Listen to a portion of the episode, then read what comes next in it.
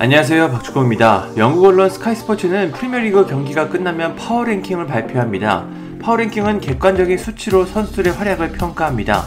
최근 5경기에서 득점, 도움, 유효슈팅, 기회 창출, 크로스, 돌파 등 총 35개의 항목을 점수로 환산해 순위를 정합니다. 이 선수가 얼마나 영향력을 보여줬는지 쉽게 알 수 있는 데이터입니다. 최근 스카이스포츠는 시즌 종료가 다가오자 프리미어리그 시즌 파워랭킹을 발표했습니다. 그동안은 최근 5경기의 파워 랭킹이었는데 이번에는 시즌 전체의 파워 랭킹 점수를 누적해 발표했습니다.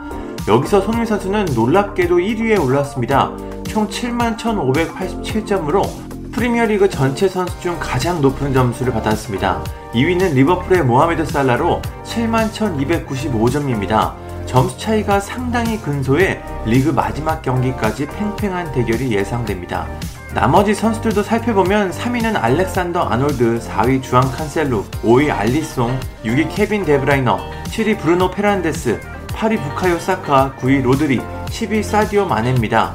모두들 프리미어리그 최고의 선수들인데요. 손흥민 선수가 이 선수들을 모두 제치고 정상에 올랐다는 게 참 봐도 봐도 신기합니다. 이런 모습을 볼 때마다 이렇게 활약하는 한국인 선수가 다시 나올 수 있을까 의문이 들기도 합니다. 손흥민 선수와 살라는 득점왕 경쟁도 펼치고 있는데 파워 랭킹에서도 치열한 경쟁을 이어가고 있습니다. 이 매체는 손민 선수와 살라의 이번 시즌 기록을 비교했습니다. 득점은 손민 선수가 20골, 살라가 22골입니다. 최근 손민 선수가 리버풀전에서 골을 기록하며 살라를 두골 차이로 추격하고 있습니다. 여기서 놀라운 점은 손민 선수가 페널티킥이 단 한 개도 없다는 점입니다. 페널티킥을 제외한 필드골은 손민 선수가 20골, 살라는 17골입니다. 기대 득점은 손민 선수가 13.11골, 살라가 22.43골입니다. 그만큼 손민 선수가 기대 이상의 활약을 펼쳤다는 걸 뜻합니다. 찾아온 기회에 비해 많은 골을 기록한 건데 손민 선수의 결정력이 얼마나 뛰어난지 알 수 있는 수치입니다. 살라는 기대 득점이 실제 득점으로 이어졌습니다. 도움은 손민 선수가 7개, 살라가 13개입니다. 기회 창출은 손민 선수 64회, 살라가 62회입니다. 두 선수의 히트맨 모양이 다른 것도 참 재밌는데요. 손흥민 선수는 왼쪽에서 중앙으로 넓게 이어지는데 살라는 오른쪽 지역만 붉게 칠해져 있습니다.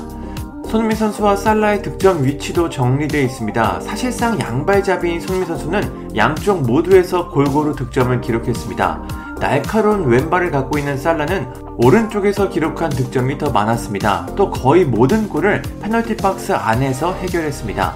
이번 시즌 파워랭킹 1위는 누가 될까요? 지금까지 정상에 섰던 선수들을 보면 모두 최고의 선수들이었습니다. 지난 시즌에는 해리 케인이 정상에 섰고 2019-20 시즌에는 케빈 데브라이너, 2018-19 시즌에는 에덴 아자르, 2017-18 시즌 살라, 2016-17 시즌 알렉시스 산체스, 2015-16 시즌 리아드 마레즈입니다. 손흥민 선수가 이 명단에 들어갈 수 있을까요? 그렇게 되려면 남은 3경기에서 마지막까지 좋은 활약을 해야 합니다. 토트넘은 아스날, 번리, 노리치 시티를 상대합니다.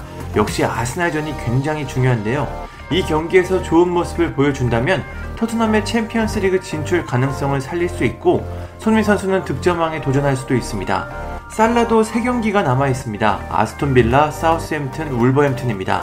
최근에는 다소 부진을 하고 있지만 살라도 한번 득점이 터지면 몰아넣는 선수라 득점왕 자리를 굳힐 수 있는 기회가 있습니다. 손흥민 선수와 살라가 득점왕 그리고 파워랭킹까지 여러 부분에서 치열한 경쟁을 펼치고 있습니다. 어떤 선수가 정상에 설까요? 손흥민 선수가 남은 경기에서 좋은 모습을 보여주면서 한국인 최초로 프리미어리그 파워랭킹 1위에 오르는 모습을 보고 싶습니다. 감사합니다. 구독과 좋아요는 저에게 큰 힘이 됩니다. 감사합니다.